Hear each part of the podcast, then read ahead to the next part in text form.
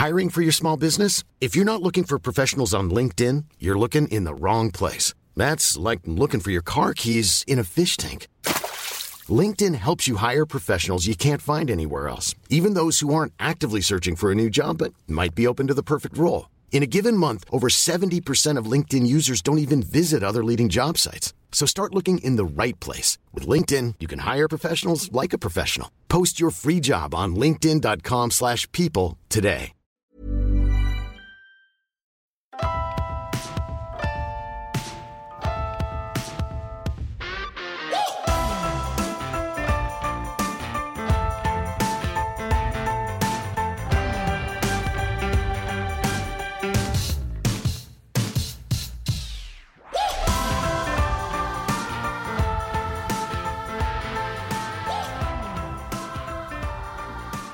Hey, everybody, welcome to Marriage and Martinis. I'm Adam. Here's Danielle. Hello. And here is Gideon. Hi. Please, Danielle, why don't you introduce who Gideon is? Well, I was going to say people might know Gideon um, from some of Marriage and Martini's greatest hits, like the Goals episode back in the day, because you were the laugh track in the background when we were recording. I, you're absolutely right. I, I was serving you uh, the wine, Yes. and I was. Uh, it was a great episode. I was Yeah. laughing hysterical in the background. Right. Yeah, I like those roles of yours because you are uh, life coach Amy Alpert's uh, other half. I'm not going to say better half. I'll say other half. yes, I am uh, life coach Amy's uh, spouse. That's right. Thank you. At least for the time being. Yeah, let's see how this goes and how it works out in the end. Yeah. So we we wanted to have somebody on because uh, Adam and I have not honestly done the best job of planning for Uh, our. I didn't know where you were going with that because we've future. done not done the best job in Right. a lot of I things. I mean, I know so- everybody's shocked that we don't have it all perfectly lined up and documented and in files co- that are color coded and everything, but we do not. Uh, luckily, we have Mr. Gideon Alpert um, in our family. I feel like everybody in the family needs like a doctor, a lawyer, an electrician, a plumber. Um, I mean, a hairstylist is great, a nail person. I'll keep going all those things in one family. I mean, that's one. I great, mean, yeah. sure. Um, someone who works at Ticketmaster, maybe, or yeah. I'm not most of those things. By the way. But you are one, so you are you you are you are a lawyer, correct? Uh, yes, I am. okay, good. Because I, know you went to law school when I when I was going to regular college. Because you used to give me money all the time so that I could afford to take taxis and I didn't have to take subways at 2 a.m. Yes, the good old days. The good old days. So tell everybody a little bit about yourself. Thank you very much. Um, you are right. I am an estate lawyer. Uh, quick background on me for your listeners. Um, first of all, besides being the Marriage and Martinis in house lawyer, which I would note is quite rewarding, not at all profitable, um, I transitioned from a 22 plus year career where I was a corporate tax, international tax lawyer, working primarily uh, at a law firm based in New York as well as a, a multinational. Um, but I, you know, transitioned um, and one of the reasons I transitioned uh, to estate law, I actually, based on my own personal experience, several years ago, I had both my parents sick and then unfortunately passed away. And, you know, because uh, certain estate planning documents were not in place, um, it was a, a rough time. a lot, uh, many, many hours uh, I needed to spend uh, on their affairs during, you know, sad days, which made it just the experience worse. So, you know, now I've become an estate lawyer and kind of want to help people learn from and not experience what I experienced. And I, you know, I help now families with estate planning documents as well as help families navigate the legal process uh, after a family ma- member has passed away. So, um, you know, one of the major benefits of, of my practice is I'm much more connected with my clients, a lot of whom are from my community and the surrounding areas. Now, um, you know, I want to definitely talk about some things, and uh, I, I'm going to start. And please forgive me, everyone. And Adam and Danielle can vouch for me, but I have to start with a standard legal caveat to your listeners, you know, because I am a lawyer. But don't worry, when everybody downloads the podcast, they have to click and sign Exactly. some Right. terms and agreements. Right. But you know, like you know, your listeners are in every state in the country, and the reality is the law is different each state. And I'm not, you know, I'm not giving anyone legal advice today, but instead, my goal is to kind of provide you guys and your listeners with like, you know some hopefully helpful information on estate planning.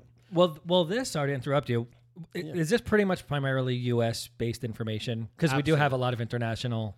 Absolutely. You know. I mean, again, every state in the country, Right. there's differences. And then not including like international. Mm-hmm. So, yeah, no, I'm not getting into the international Right. aspects whatsoever. Right, but I think the gist is the same, and the gist is that no matter where you live, you whatever those laws and differences are, you still need to do it. Absolutely. Or whatever it Yeah. is that they 100%. offer in their country. Yeah, and I think exactly. what you said about you know the fact that when when you're when you're already going through a really rough time, having that burden on top of it, um, you know, is it, it, it just makes it so much worse. You can't properly mourn because you're doing all this other stuff, and no parent wants to do that to their child. Like no parent does that on purpose, but just by not doing the things we're supposed to do, um, that's that's what happens. But when I hear estate planning and an estate lawyer, my uh, the first thing I think of is like the Playboy Mansion. I'm like, oh, you have to be rich to have an estate planner or an estate lawyer, or you know, you got to have like, you know, a million plus dollars in the bank waiting to be. But that is not correct, right? A hundred percent not correct, and, and and the reality is today, you know, my focus is specifically kind of discussing the reasons why basic estate planning is so important when you're a parent, particularly when your kids are under the age of 18 years old. Which you know, again, I know impacts both of you. My, my nephews, nieces are under 18, as well as many of your listeners. you know, put aside saving taxes, put aside creditor protection, which are both reasons, you know, why people have estate planning. You know, I'm going to focus today on the reasons why these basic legal documents protect your kids and give peace of mind, you know, to parents, you know, in case the unthinkable happens. And I'm not only speaking today about, you know, death. It's going to be a lot of uplifting topics, but I want, you know, I need to talk about sudden incapacity and disability as well because you hmm. need legal documents to protect in those situations as well. Um, and you know, and again, I, you know, towards the end, again, uh, what, you know, time permitting, and I know you guys, you know, are the time policemen. But um, I'm also going to mention some important things to think about, you know, particularly when you have aging parents, you know, which can become a very difficult situation. Which again, I talked about. Unfortunately, I lived through, um, and you know, I share, you know, kind of my mistakes with my clients. I'm going to share some of the things with your, you know, listeners of what I didn't do, which they should do. You know how you know to get ahead of things you know, before the unthinkable happens with those parents. So this is all things that we should be thinking about today, like Danielle Yes, and I in our forties. Like this is a, this is not something that you talk to your aging parents about. You know, this is something that we should be doing for ourselves right now. Yeah, right? I'm, I'm talking about you guys for yourselves, Right. but also preparing. I mean, your mom is getting older Right. and, and so on. Talking and making sure you know about all her stuff. You know, to make sure that she has the proper Right. documents, because one day, you know, she's going to rely on you know you and your sister. right. So we're doing those things now, so our kids don't have to worry about that later on. Well, yeah, I mean, well, yeah, yeah, I was talking about your your mom. no, I understand, Yeah. but for our purposes of Yeah, why then- we would do this. Yes, and absolutely, you know, uh, you're, you know, with your kids, you know, t- you know, talking to me and you know, and life coach Amy, and you know, your siblings and others who would step in, you know, if something happened to you guys for your kids, absolutely. Well, yeah, well, no, we're definitely talking to you because you are nonprofit based, so it's perfectly welcoming for us. So, okay. uh, yeah. So I was gonna say, what okay, what is the most? I mean, there's first of all, everybody knows I don't do numbers. I don't do any kind of like finance stuff. I, you know, I I'm strictly words and phrases, and I don't mess with the division or subtraction. You're doing really well with the words right now. Thank you. Yeah. Uh, but so so I'm going to ask that you, however dumb you think you need to make it, I'm gonna ask you to make it even dumber, okay. um, just for me. But also, like, where do you start with this all? I mean, there's so much. You know what? What? Obviously, I would I would imagine a will, which um, I think. You know, I think maybe not even 40% of our listeners in our poll said that they have yet. Um, so if you want to start with that, and, you know, I guess one of the questions is, you know, do you need a will if you don't have kids? Do you, you know, all, all of those questions. Yeah, I mean, you know, let me start obviously with a will, which is one of the main documents of a basic estate plan, particularly in states like New Jersey. And, and believe it or not, New Jersey has one of the most efficient probate court systems uh, in the country to navigate. Um, Wait, what is a probate court? well, okay, let, let me start it this way. A will does several things. How about how about we go? this Okay. Let's start at the beginning. Yeah, we'll start at the beginning. You know, it coordinates the distribution of assets after your death. You know, as you designate in your will, you know, go- you know, if something happens to you, you know, who is the beneficiary of your estate and will get the assets. You also, in your will, you designate what's called an executor, which is generally someone who's close to you, whether you're spouse, sibling, close friend, who will carry out the provisions of your will. It is your executor who will file a will with the controlling court after your death. So again, you ask what's probate? It's going to the the, the court that controls in the state. In New Jersey, which is New Jersey, it's called the surrogates court. Uh, you know, it's your executor who's responsible for making sure that your final arrangements that you set forth in your will are adhered to. You know, and remember, you know, your estate just doesn't have assets. If your estate has liabilities and bills, your executor is the one that's paying off everyone, and that ultimately, at the end of the you know process, that the beneficiaries, you know, who are set forth in the will, get the assets. So, you know, the key here is, you know, that, I mean, that's kind of the main thing for the will. But let me tell you something. I'm going to ask you guys a question right now. All right. You know, it's not it's not just one way to me. The answer It's do to it. you guys. Answer's no. Okay. with all with all of this, if you're a parent with minor kids, what do you think the most important reason to have a will is? What, I mean, what's what's your thought? If you're a parent with minor kids, Yeah, when I say minor, uh, ki- when I say minor, I mean kids under the age of 18. What's the most important reason to have a will? To make sure they're taken care of and provided for, right? Wow, you guys are smart. well, no, no, don't, you I was going to say guardianship, right? to figure out who they're going to go That's to, the- and and and even more importantly, not go to. Exactly. And, and you're right. You're both you you answered it with different terminology, but High the five. but the you know, the same answer. Yeah, she heard my answer and then just reworded No, it. and- not at all. Yeah, it's who will take care of the kids if something happens to you. I mean, you know, this is you know, as an estate planning lawyer, these are the tough questions and you know, and, and discussions with their clients, you know, including their deaths. I mean, the reality is the co-parent leaves the you know generally leaves the child to the surviving parent. But what happens if both parents pass away? Obviously, if you're a single parent, you pass away. Who's you know who's taking hmm. care of the child? And the answer is you name a guardian who must be appointed so important to say this through a valid will, which goes through a court probate after your death. And the, the guardian is, the, is essentially becomes the parent. It's, you know, they're entrusted with all the powers and responsibilities of the parent. Will be making important decisions about the, you know, the child's upbringing, their schooling, their religion, their medical treatment until the child becomes an adult. And in the majority of states, such as New York and New Jersey, that's when they turn 18. And it's wise to name someone in your will, you know, whether a friend or family member who knows your children and who will accept this role called upon to do so. And also, you know, one other quick thing is it's important to name just not just your primary guardian in your will, but you should be naming a successor guardian or 2 Just remember, something if something happens to both of you, and then all of a sudden the guardian, you know, it starts, you know, you know, becoming the guardian after your death, but then something happens to your guardian. You want to have things in place where they can be succeeded with someone that you trust with your kids. Um, you know, Right, like if even if like the four of us went away together, and let's say you were the the guardian of our parents, if something happened to us, but Over we, kids, not parents. I mean, are what I'm wait, what? No, if we named Amy and Gideon as the guardian of our children, if something happened to us, which they are. right, right. Let's. I'm, I'm, I'm doing a. I'm very, very proud of that. With- all right. If we all went away and something tragic happens to the four of us, Yeah. then there needs to be a second in line, right? Exactly. That's I, exactly right. I think that's what you were s- I, saying. I'm, I'm yeah. saying it's not just a primary. You're naming a successor, successor guardian, or or even the second successor. right. And I would imagine that you need to go and, you know, you don't want to just like, you need to tell the person that you're putting them as the successor, correct? I mean, you don't want to just spring it on someone. I think for everyone I talk about today, all these fiduciaries, it's so important um, as a parent, as you're doing your estate planning documents, to talk to these people who are named in your will or the, you know the power of attorney and healthcare directives. These other documents I'll talk about to let them know what you're thinking, but also to talk about you know what you you know your beliefs and so on to make sure that you're aligned, you know, with your guardian.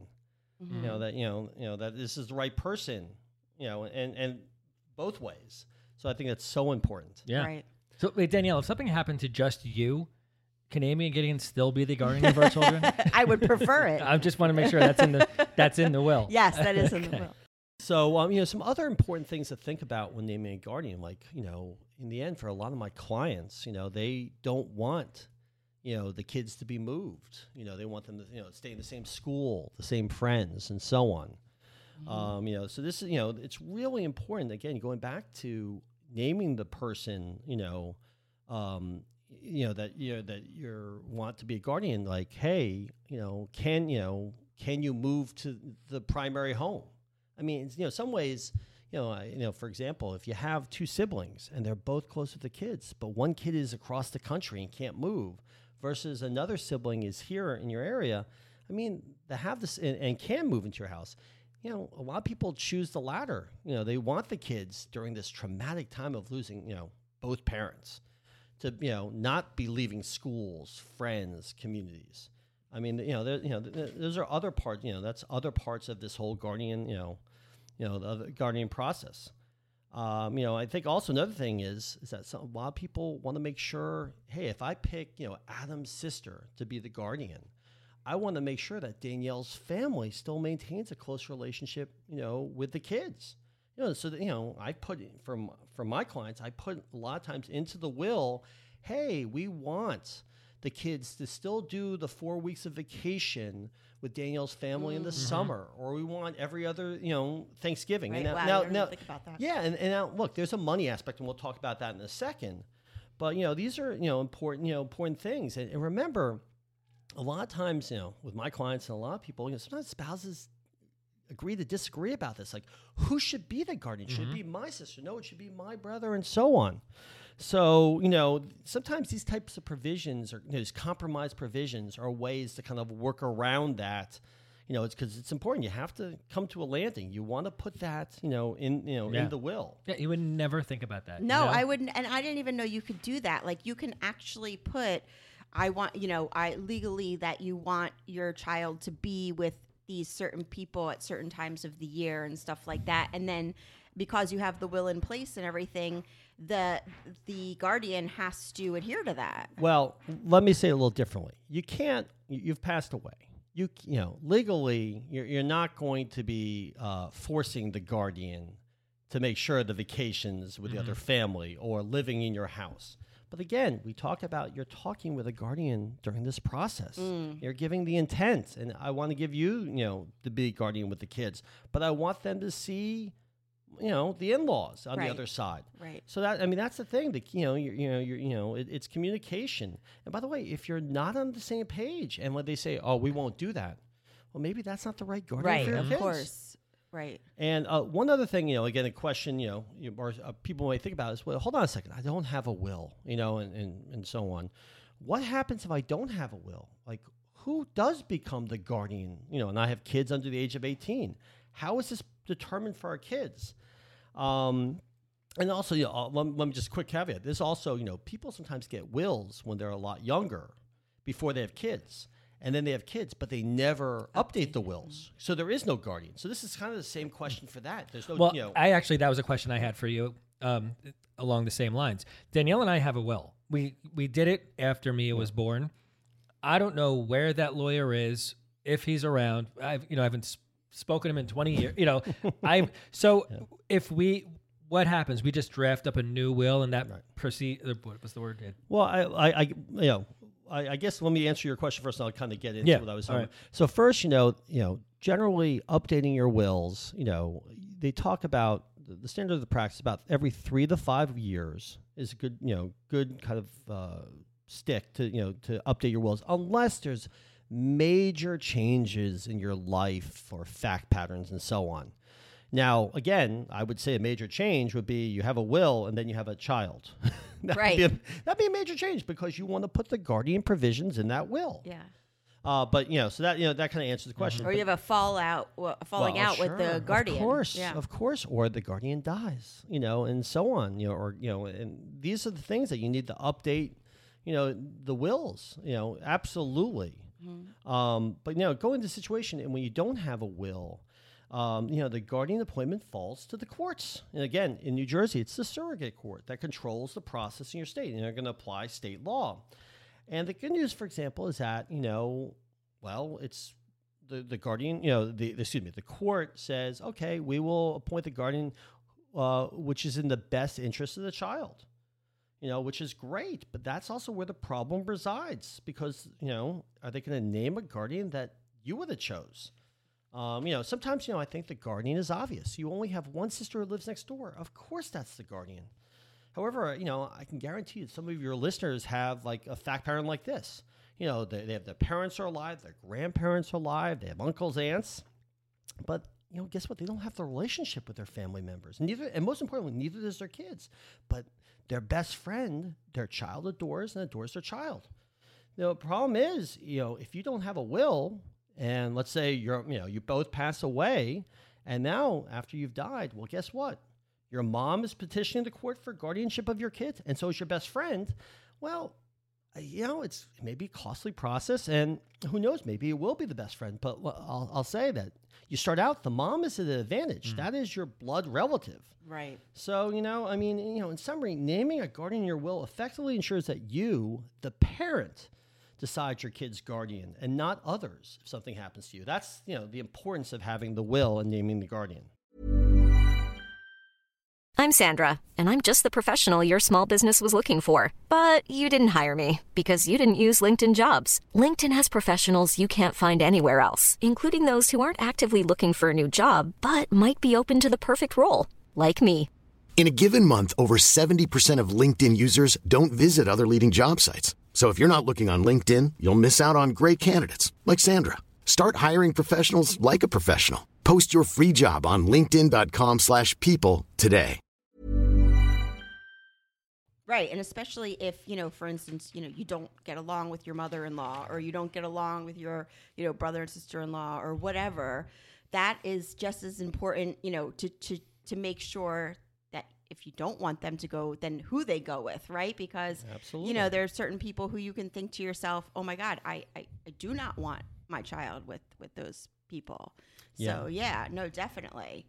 Um, yeah, I, I mean, the the whole thing with the will is that I guess what a lot of people in the polls and everything said is that you know, first of all, it's not something you want to talk about, right? Especially, you know, you're in your 30s, you, you feel, you know, you, you just had a kid, you're enjoying it, you're enjoying life and it's a depressing thing to think about to go and do and and you know and in your 40s you're thinking to yourself oh my you know i just got over the toddler years or whatever and now i'm just enjoying my kids and you know and, and you put it on the back burner for certain reasons but really i mean the right time is as early as possible right uh, especially when you have kids. I mean, here let me, let me give you another reason why you know these young parents with kids under eight, under the age of eighteen, you know, should be thinking about doing a will or updating their will.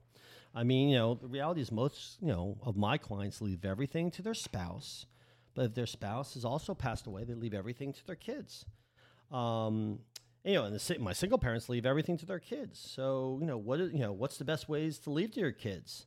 Uh, you know, and particularly you think if both parents die simultaneously or soon thereafter. I mean, if young kids are named outright as beneficiaries, and, and by the way, this also goes if there's no will, because again, mm-hmm. the kids would get everything, but if there's no nothing kind of mentioned or named outright, you know, the kids get everything that passes under the will when they become an adult under the law. So, like, you know, again, if the parents pass away and you just name the kids, if they're 14 years old, the court will establish a guardianship account. But when they turn 18, they you know they get all those funds, whether they're ready for uh, ready or not for it.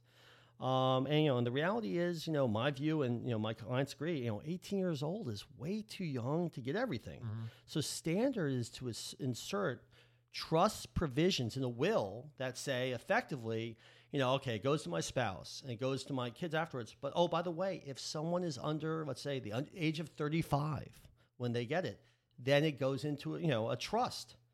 Um, you know, and these are these are what are called testamentary trusts because they arise on someone's death and through the provisions of the will. And so, for example, you start off by naming a trustee in the will, who's going to oversee the funds during the periods of the trust.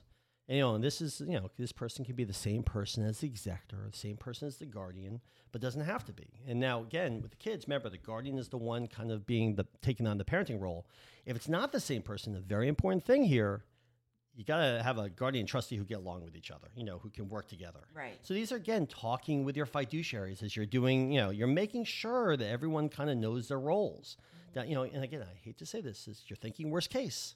You know, I know it's hard for people, but that you have to plan for these things. Um, you know, and, and you know, the reality this is, you know, the trust provisions are kind of like, hey, I want my kids to to go on vacation with my in-laws. So use from you know, use the money to pay for that. Um, you know, and there's a lot of different ways to, to draft these trust provisions in the will. And I, you know, kind of work with my clients closely based on their facts and most importantly, their beliefs. You know, some of the, you know, the guardians, you know, as the trustee, the power for the trustee to make distributions every year. Sometimes it's, you know, unlimited. They can make it to the kids. Other times they say, no, no, no. We only want the kids to get distributions uh, if it's in support of their like education or maintenance and so on. And then finally, you know, again, and this, you know, again, there's so many different ways to do this, but a lot of my clients tie the larger distributions to their kids when they hit certain age thresholds. You know, I have a lot of clients, you know, it's 50% distribution when the kids turn 25 and 50% when they turn 30.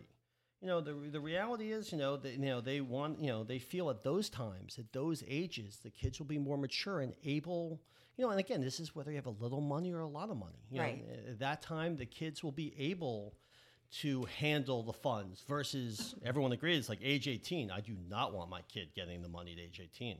Right. You know, so Well, yeah, but the whole time talking, like Danielle said in the beginning, was you know you, you mentioned trusts and you mentioned leaving your money or whatever you have to your kid.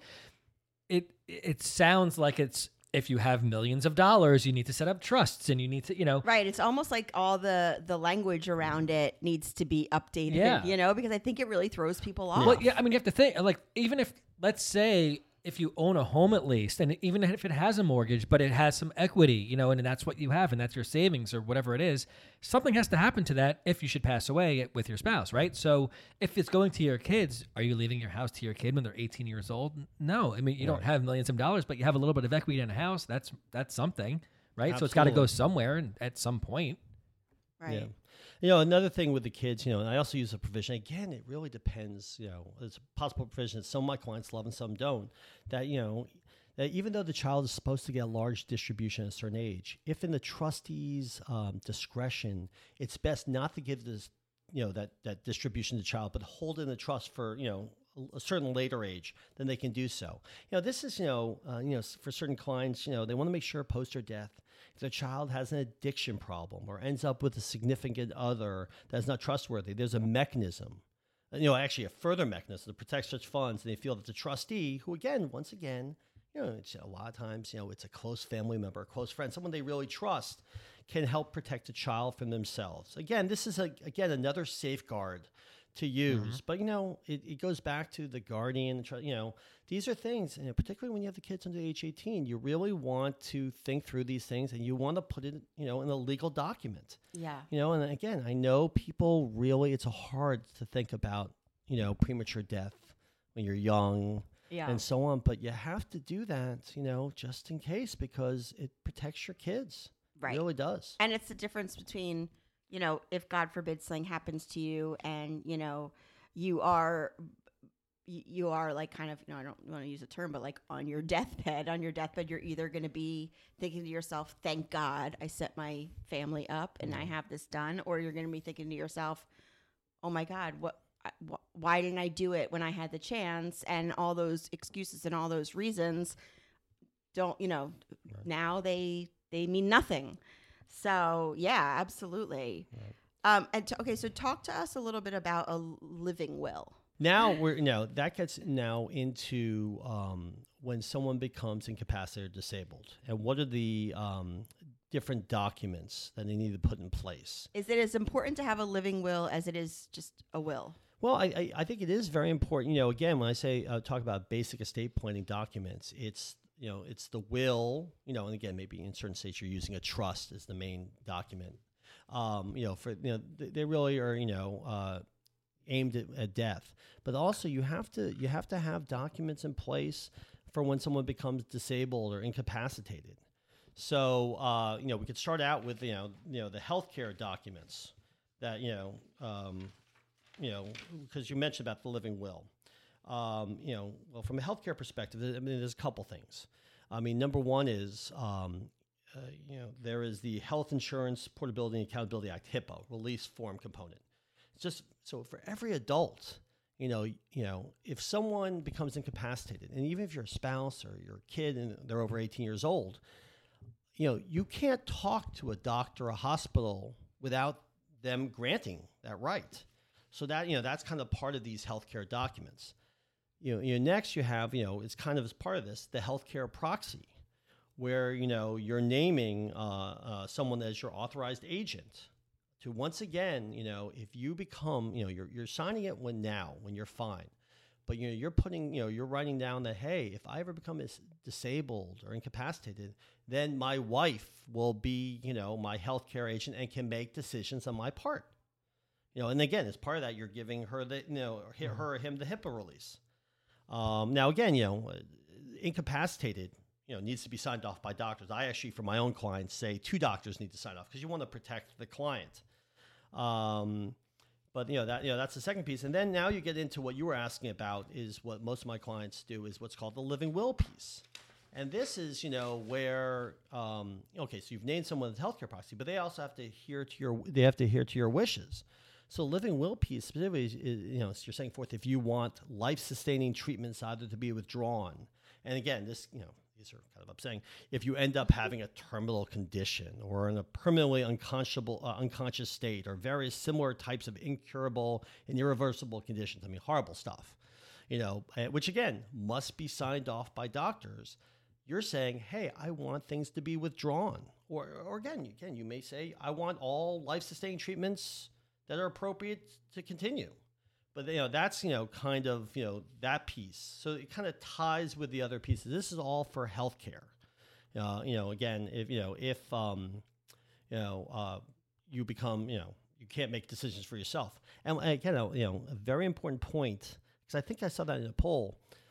This all applies to all adults who are 18 years or, or older. So for all your you know your listeners who are parents out there, and your kid just turns 18 years old if you don't have these health healthcare documents in place and they get knocked unconscious and they go to the local hospital and you go in and I say, uh, that's my child, uh, you know, I'm the parent, and they find out, you know, no, they're 18 years old. Without these documents signed by them, you know, g- giving them the proxy, giving them the, you know, the HIPAA release, the doctors, hospitals, you know, they're violating the law if they speak to you. So this starts when, you know, 18 years old. So that, you know, that's, you So know, what you're saying is if you if you want to be involved in the decision making of your kids, if something happens to them 18 or older, then then this is something that that has to be done when they're 18. Yeah, absolutely. Wow. I mean, yeah, that's uh, you know, I, I've Wow. had, you know, kids bet sign. My kids few signed when they were 18 years old. I have my clients' kids sign when they're 18 years old. Absolutely. Wow. Yeah, I think it was what did Who we would say? ever think eight, about eight percent. Who did we Yeah. say? Eight percent of people have that in place for their kids, It or wasn't something high. that was yeah, it was uh yeah because who thinks about it? Right, I mean, right. I'm trying to see. you think it's your kid, you go to the hospital, you have full control, you know, yeah, full say, full yeah, control. Eight percent, ninety-two percent said they do not. Uh, have a healthcare proxy uh, for their kids who are 18 or old. Wow. Yeah, it's funny when I when I announced, um, you know, from my law firm, you know, a while back to start my law firm, I had a, a buddy of mine who I haven't talked to in a while from he's Colorado, and you know, he just said, um, you know, I'm so glad you're doing this. Are you doing this for the kids 18 years old or? You know, and up. I'm like, oh yeah, of course I am. He's like, good, good. I uh, his daughter when she went to college in another state had an incident.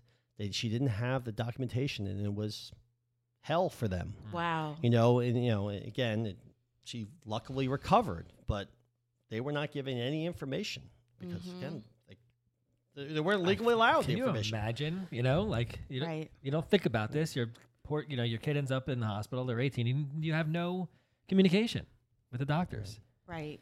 Wow. so uh, you know now uh, one last item and one last piece of documentation uh, when you know in, con- in connection with potential incapacity and disability is from a financial perspective it's called the financial power of attorney in place naming someone as your direct agent who if you ever become incapacitated or disabled has the authority to access your financial accounts pay your bills file your tax mm. returns and so on. You know again similar to all these things including the healthcare you know you want to name someone primary but also a successor and potentially a second successor. You really want to just get ahead of things. Um, you know, and again, you go back to these can be the same people as the other fiduciaries, whether the executor, whether the guardian, whether the trustee, the healthcare representative. But again, you you know, you want to use the strengths of your inner circle. You know, certain people paying bills, you know, they're financial. Others who are great with the kids, maybe the more guardian, or some people who are better. Maybe you have a you know a close relative who's more of a medical background. Well, that's the healthcare representative. I mean, all you know, all these things you should be thinking about. Um, uh, you know, now again, look, there's there's different financial power of attorneys to be used. I use uh, what's called a general durable power of attorney, you know, which takes effect immediately upon signing and continues not affected by the subsequent disability or incapacity of the person until the person's death. Um, but you know, again, it goes back to you really have to trust your fiduciaries here, you know, because you know, in, in my main one, it just I, I find it works better for my clients, but that person could, you know, theoretically access accounts. So you know, Right. Someone a very trusted sure. person. Right. Um, you know, but I go back to you know, I mean, every adult should have a financial power of attorney. But you know, I argue two situations are particularly important. First, for a family with kids, there's a lot going on. And if one of you know you become incapacitated, disabled, well, guess what? The kids' activities are continuing. The bills continue to come in. You know, someone needs to access the financial accounts, and I'm talking about in someone's name, the spouse's name only. Again, if you have a joint account, then guess what? You're you can access it. It's joint in both your names. But a lot of times, a lot of my clients, you know, they'll have individual accounts in their name only. That's what I'm talking about. Um, and I also find, you know, it's, uh, you know, it becomes, you know, part, particularly important, important when you have, and going back to my own experience, an elderly parent, elderly friend, where they're getting older, potentially frailer, and will ultimately need, you know, help from you down the road with their financials. Um, you know, the power of attorney is it's a difficult conversation to have. I mean, look, a lot of these conversations are difficult to have, uh, but especially with someone of the older generation, they're particularly secretive, a bit worried about the security of assets, as well as they don't want to talk about their mortality. But you know, this person refuses to have this conversation with you, and you let it go. I mean, the reality is, you know, I go back to my personal situation with my parents, and you know trying to have conversations. No, no, we got it covered. And for me, it was you know my first parent who fell, and uh, you know onset dementia started, and found out at that point he, they didn't have financial power of attorney. And you know it was And it these was- were, and your parents, uh, uh, uh, you would you would think, you know, even if you think that your parents have it all taken care of, because if I think about your parents, I would certainly think, oh my God, they must have had everything covered. So even if you think your parents do, and and they're even in the professions uh, that that surround this topic and everything, it's that that conversation is so important because they they really may not. And, and, again, I can't even tell. I mean, it was hours and hours and hours of excess work. I mean, you know, it was everything. Uh, you know, once you know that parent had fallen and had dementia, couldn't sign. You know, the financial power of attorney because you have to be competent to sign. So that was he. You know, was way past that. Um, and you know, the reality is he had accounts with with a certain bank. And forget about access, you know, to those accounts. Um, but you know, they wouldn't even talk to us. And the reality was, he went to a, a facility, and we needed to use the accounts, you know, to pay for the facility. And so it was negotiating with that bank and that layer of lawyers at the bank, which was horrible, and hours and hours and hmm. hours, just some type of settlement, so they could pay directly. I mean, you know, it was extra. It was hours and hours of extra work, and you know what you're doing. Right. Imagine if exactly. it was, exactly. you know. Right. So yeah, and, and I guess the main one of the main questions, of course, for from people, and I I understand this so much. You know, when I asked, uh, why you know, if you don't have a, a will or a living will or any of these things in place, um, you know, w- what is the reasoning? And you know, a lot of people said that, that that financial issues and paying a lawyer to do it is their top reason for not having it done. And you know, obviously, I- think I understand that because it does seem like a big undertaking, and you think lawyers and you think expenses and all of this stuff, but at the same time, you know, you're going to pay for it one way or another, right? Because you're either doing it now and paying for it now, or somebody's going to pay for it later. Your kids, your family. If it's not in place, it's going to probably wind up being a hell of a lot more expensive um, for so many different reasons.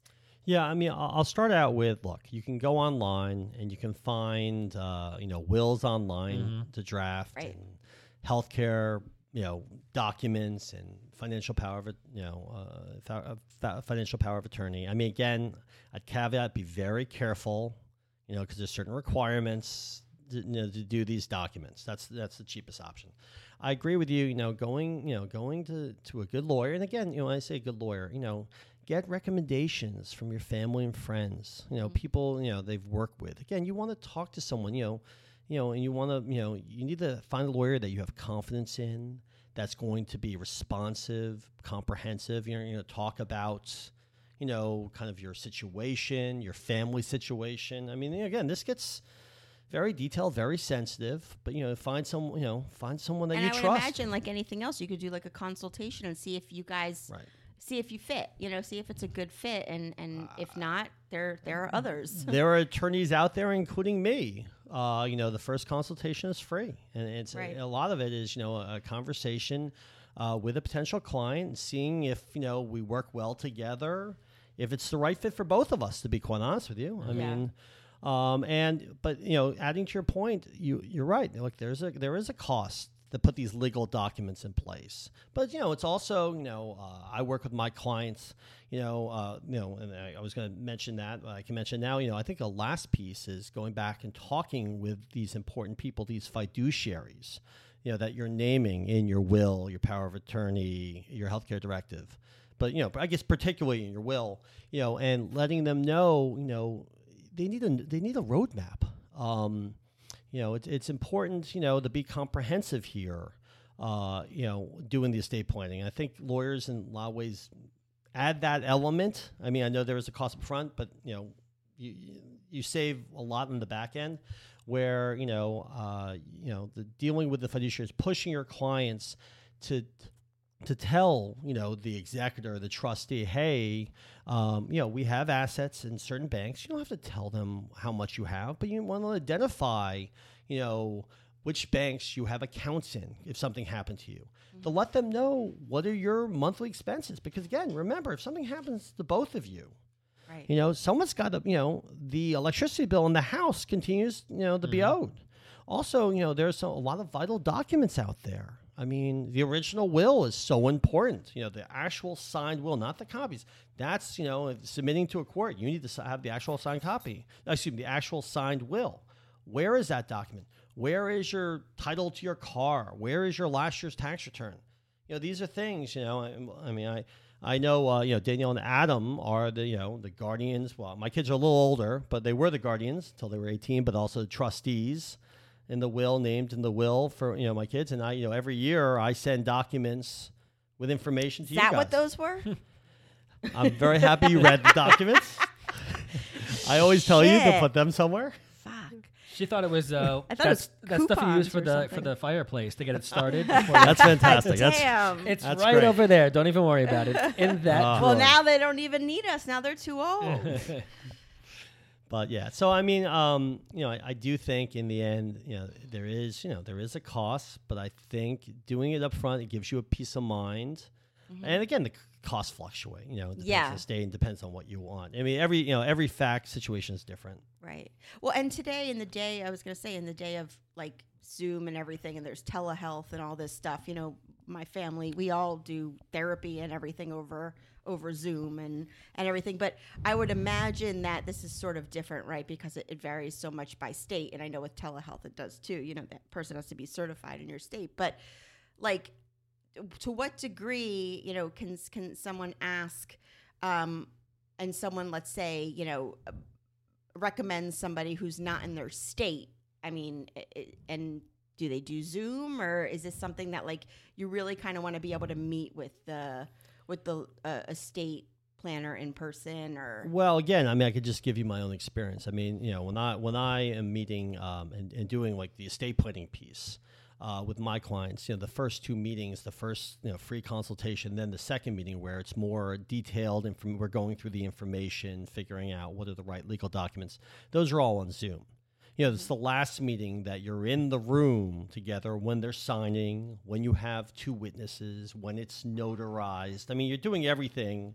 You know, you want to make sure it's done and executed correctly down the road you want your you know these these legal agreements whether it's the will the health care the power of attorney to be accepted by you know whoever you know you're you know you're you're filing them with um, you know again you know uh, the reality is you know i'm you know i'm licensed only in new york and new jersey you know again i've i've helped friends in other states you know informally and so on mm-hmm.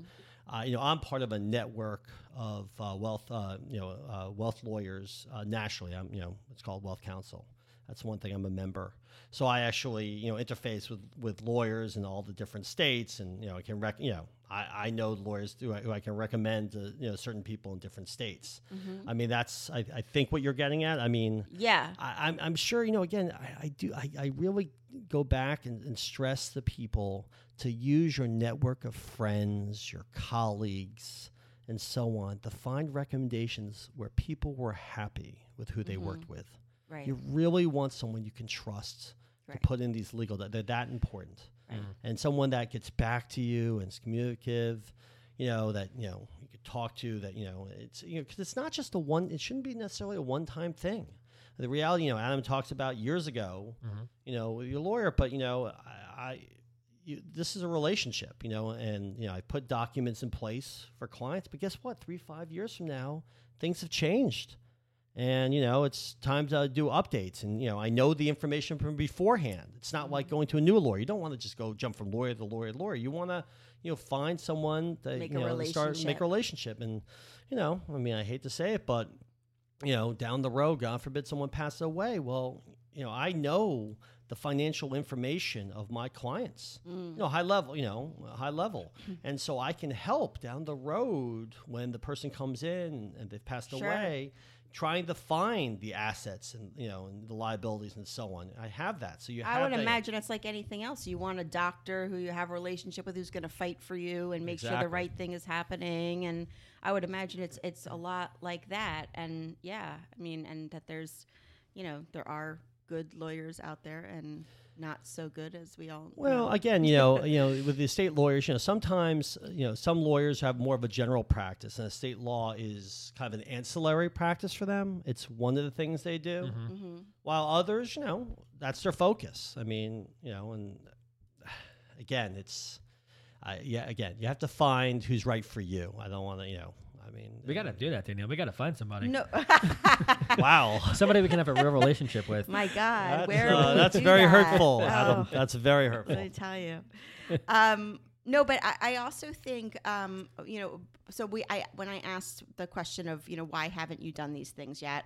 And I think for Adam and I, first of all, you know, we, I would say we have so much going on all the time, which is uh, what a lot of people, you know, I put a bunch of answers and a lot of people direct messaged me and were like, uh, procrastination, not enough time, you know, like just don't know how to get it started, all this stuff. And um, I, think a lot of people just, you know, it's it's one of those things that like stays on our to do list right? And you think, oh, I'm going to do it. I'm going to do it. Or, you know, maybe you feel like you haven't had all your kids yet. You're going to wait till you have all your kids. Or, you know, you, you, you don't want something else happening in your family. And the last thing you could think about is who's going to be the guardian. Or um, I think that there's, there's so many different, different options. But I mean, I would say also that like by waiting, um, you know you're you're also then probably just adding to your pile of work right? Like because you could probably do it in stages um, if you start early enough.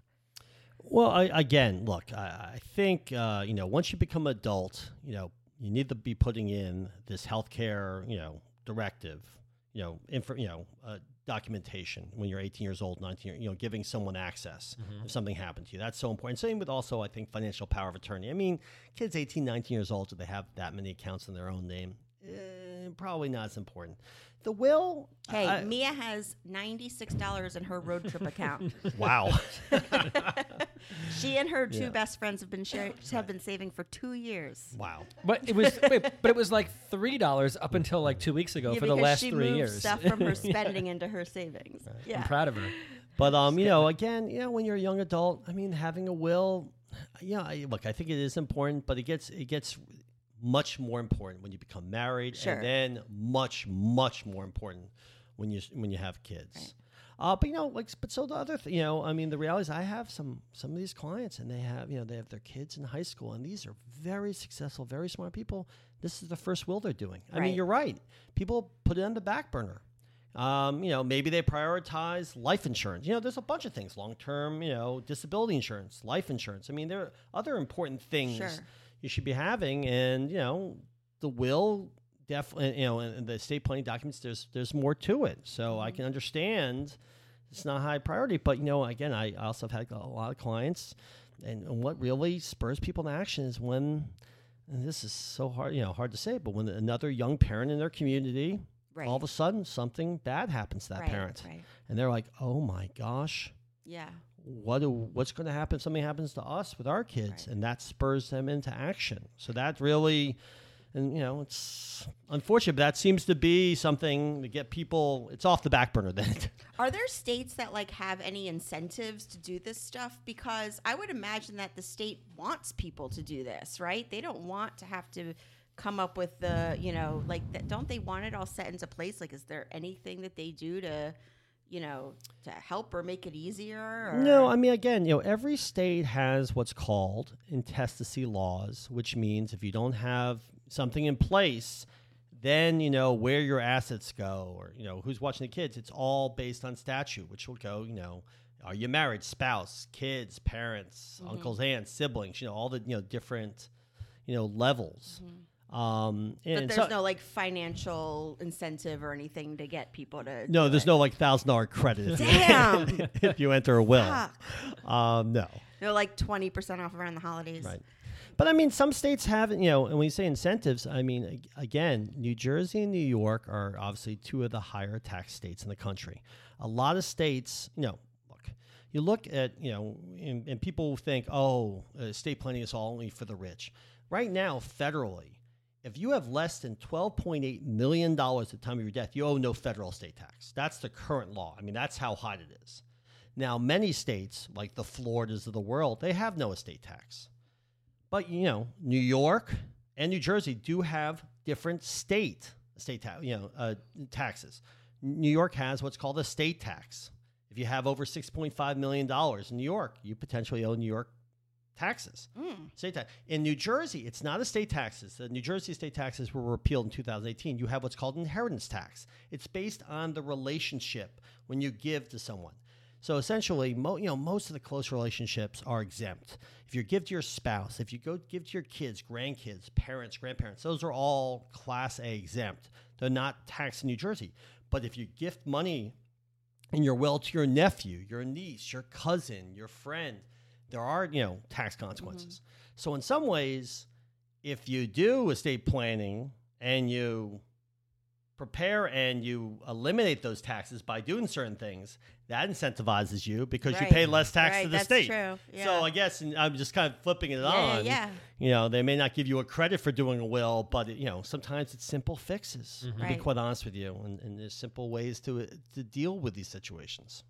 Oh, that makes sense. Well, I, I also feel like maybe I don't know if it was part of the poll that it's it's a scary thing to think about doing and getting started with, not because you're thinking about you know dying and leaving you know th- th- everything to your kid, not not that side of it, but the actual work involved. It maybe it's it's it's very scary to think about. What do I have to do? How much work is this going to be? How much time is this going to take? How much? What do I really have to? What What's the What's the process? I mean, is it really a big venture to get involved in that's going to take up too much time and too much energy and too much? Yeah, you know, it's again every um, estate lawyer has their different processes. You know, I actually use a questionnaire, and it's you know it's pretty detailed, and I talk about that second meeting with my client.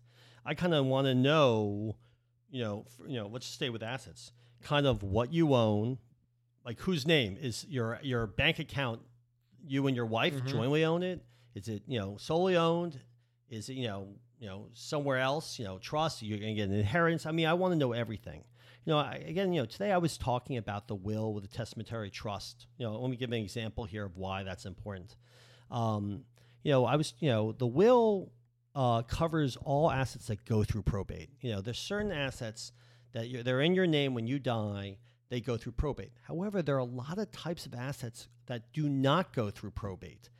For example, if your retirement accounts, you name a beneficiary on file, you know, that you put with the administrative retirement account, that on your death will go to who you name the beneficiary on file. A life insurance policy, you name a primary guardian. On your death, it doesn't go into probate, it will go to the beneficiary on file. So, going back to the kids, I actually have a, you know uh, a lot of clients who, for example, their life insurance, they named their spouse as primary beneficiary and they named their young five year old, eight year old kids as contingent beneficiaries outright. Now, no matter that you have a will with a testamentary trust that the kids don't get it till age 30, 35, the life insurance policy, if something happened to you and your spouse, you died together, well, that's going to the kids outright because that's not going through the probate will process. Mm-hmm. So I work with my clients, for example, and knowing all this stuff, you know, they go back to the insurance companies and and they change contingent beneficiary to tie into their will so that if they pass away, the insurance proceeds essentially go into the trust. I mean, this is, you know, again, knowing, you know, the, being a, you know, having a comprehensive process. So the reality is there is a lot of questions, you know, and to figure out. Uh, is it tremendous work? No. Right. So, but it's not five minutes of work because it's you know again it's knowing you know talking with you know trying to figure out with my clients who should be the guardian, who should be the executor, who should be the trustee. But it's it's going in and having a conversation and filling out a questionnaire. That's the initial right? Right. And then talking so, it through and absolutely right. talking so it through. That's not scary. That's kind of what I'm saying, yeah. right? Like it's not when you imagine what you have to do physically right. to get this done. I, I don't know what that is, but it just seems like a scary situation and the reality of it is you just walk in you talk to somebody who you're hoping you learn to trust with and fill out some questionnaires and it, name some people and accounts and yes. well, we also we also figure out like when do you want your kids to get the money you know some people they want when it's age 40 they don't want 25 and 30 mm-hmm. i mean you find out i mean this now again now we've been talking about this straightforward functional situations they have four kids but you know something, they have an issue with one of their kids. They don't want to leave money to one of the kids, and now you have to talk about that. You know, and think about, you know, okay, but maybe you want to leave a little money to your kid because will that kid try to challenge this afterwards? You know, there's a lot, you know, there's a lot of different fact patterns, and that's what that's why it's important. While it's more time to be comprehensive and make sure, you know, me as a lawyer, and I know everything about the client, that we're hitting everything that best protects the client, the relatives, right. and so on. You know, and try to help the client out because there unfortunately are these challenging family situations out there. Well, I, was going to ask because um, I think that there are probably people who feel shame and embarrassed to even go to an estate planner because their finances are in such a mess, you know, and people who, you know, it's it maybe they feel like it's almost you know like when you again when you hear estate plan and you go in with your you know whatever small amount of assets are and everything you feel like you're going to be kind of you know behind your back laughed at or or or whatever but i don't know is there like do lawyers like uh, when you walk in do you have to worry about a lawyer being like uh, you don't have shit. Like, you know. but but it's a lot more than that. Again, you go back if they have kids under the age of eighteen, who are the guardians? I mean, that's part right, of you know part right, of it. Right. Um, it's also about incapacity. And, right. And it's not just there. money. Mm-hmm. It's not just you know, but you know, and also you, you you you know, if something happens to them, you know, who's going to take care of their estate? So the answer is no. They, I mean, that's I mean, why, shameful why, if a lawyer does that. But why should they? It's not like they get a percent of the assets that somebody has, right? They get their fee no matter how much you have or don't have. Right, but I but I think also that, you know, people feel like if they're walking into a lawyer's office They're just like ashamed, right? Yeah, like self, ashamed, like, embarrassed. Yeah. They right. feel like, you know, they're not worthy of going to a quote unquote estate planner. You know, mm, again, yeah. it's like the language is very off putting for for people, I think. And you know, you don't They should call it the pleasantries of leaving your stuff to your kids I guess. That's the new. I don't know. And I don't know if that's where you were going with it. Like, no, I no, I just I don't know. It, it's got to change from that. It's got to be something like I don't know. I don't know. Make sure you have your goodie bag packed before you right. kick the bucket. Like I don't know, but it's just it doesn't it doesn't work, and I think that that is a big thing that people feel like who the hell am I to have a, an estate planner, you know? But that the reality is what you're saying is yeah. I mean for everybody, look if you if you want to have everything in place and do for your kids, you know, look I think that a lot of kids really love their parents, but there's so much shit that happens even after they die um, that there's a frustration and a resentment there. And if you don't want that, then yeah, this is certainly what you need to do. Well, again, I go back to this whole you know, uh, part of the process of you know helping your fiduciaries, even if you don't. That's a that horrible much word, by the way. Another Fidu- horrible fidu- word. fiduciaries. Uh, my, my apologies. Executor, trustee. No, no, no. I'm just. I know you I didn't create the word, yeah, but it's know, pretty I- awful. Sorry, it's, yeah, it's legalese. but you know, it's also part of the process to let people know where things are. And, and look, it may be less assets, more liabilities, but that's important for the family if something happens to you, to your kids. So again, you go back to the example. I mean, you know, there are reasons to still, you know, to do it. You know, even Right. though you may not have tremendous amounts of money, but you know, there's there's a lot of different parts. You know, estate planning is not just for the rich. That's Well, also, the misnomer. Is there the, is there the opposite side of it too? Talking about liabilities, it, to make sure nobody is responsible for your liabilities if you should pass away. Is that something? Like I don't know. Like if you owe credit card debt and you pass away, to make sure I don't know the laws of this stuff. So to make sure either your spouse or your kids or somebody else isn't responsible for paying that Well, off. I mean, I do know there's a certain student debt that is extinguished under the current law, federal, you know, federal, Mm-hmm. when someone passes. So, I mean, there are, yes, there are pieces, okay. you know, you know, to that. Um, you know, again, when you have it in your own name. Um, I mean, I, yeah, I'm, I, I guess that's part of, you know, Mm-hmm.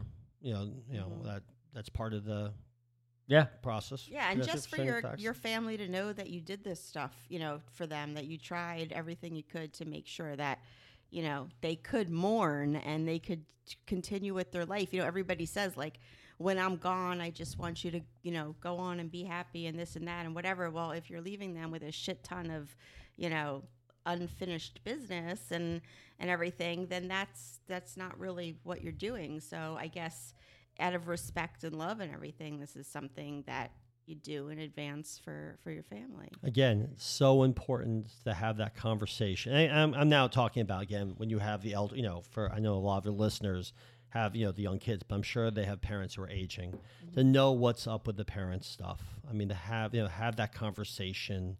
To you know make sure that you know if your parents have the necessary documents in place, and also to have an idea, because Right. again, it will come to you down the road, and Yeah. it's not fair to you if you are left blind down Mm-hmm. the road. So I mean, you know, it's not you know again we're you know we've been focusing on us you know with our young kids and us doing the estate planning documents, but I'm just saying, you know, Yeah. uh, going the other way. And it's never too late to do it, right? Is it ever too No. late? No. Never. Well, I mean, I, I, again, you know, if if you're not competent, again, you go back to if someone is not competent to make a will, you know, and you know if if they're so- Incapacitated or- yeah, incapacitated yeah. or coercion, you know, things like that, you know. You hear those stories where people, you know, they're very, very old and they've just changed the will again and they gave all the money to the uh, person in the household who's watching them. I mean, Right. uh, away from the Right, kids. That's, right. Those are situations I, yeah, yeah, I yeah, wouldn't yeah. do. Well, you, you first of all, this has been. I feel like I just learned so much, and I even understood the words you were saying and everything. Wow. So thank you. But you said that maybe uh, you'll you'll write something up for our website, some kind of guide or something answering some of these questions. That because I know a lot of people are driving right now or doing, you know, they can't quite take it all in, but there's so much to know.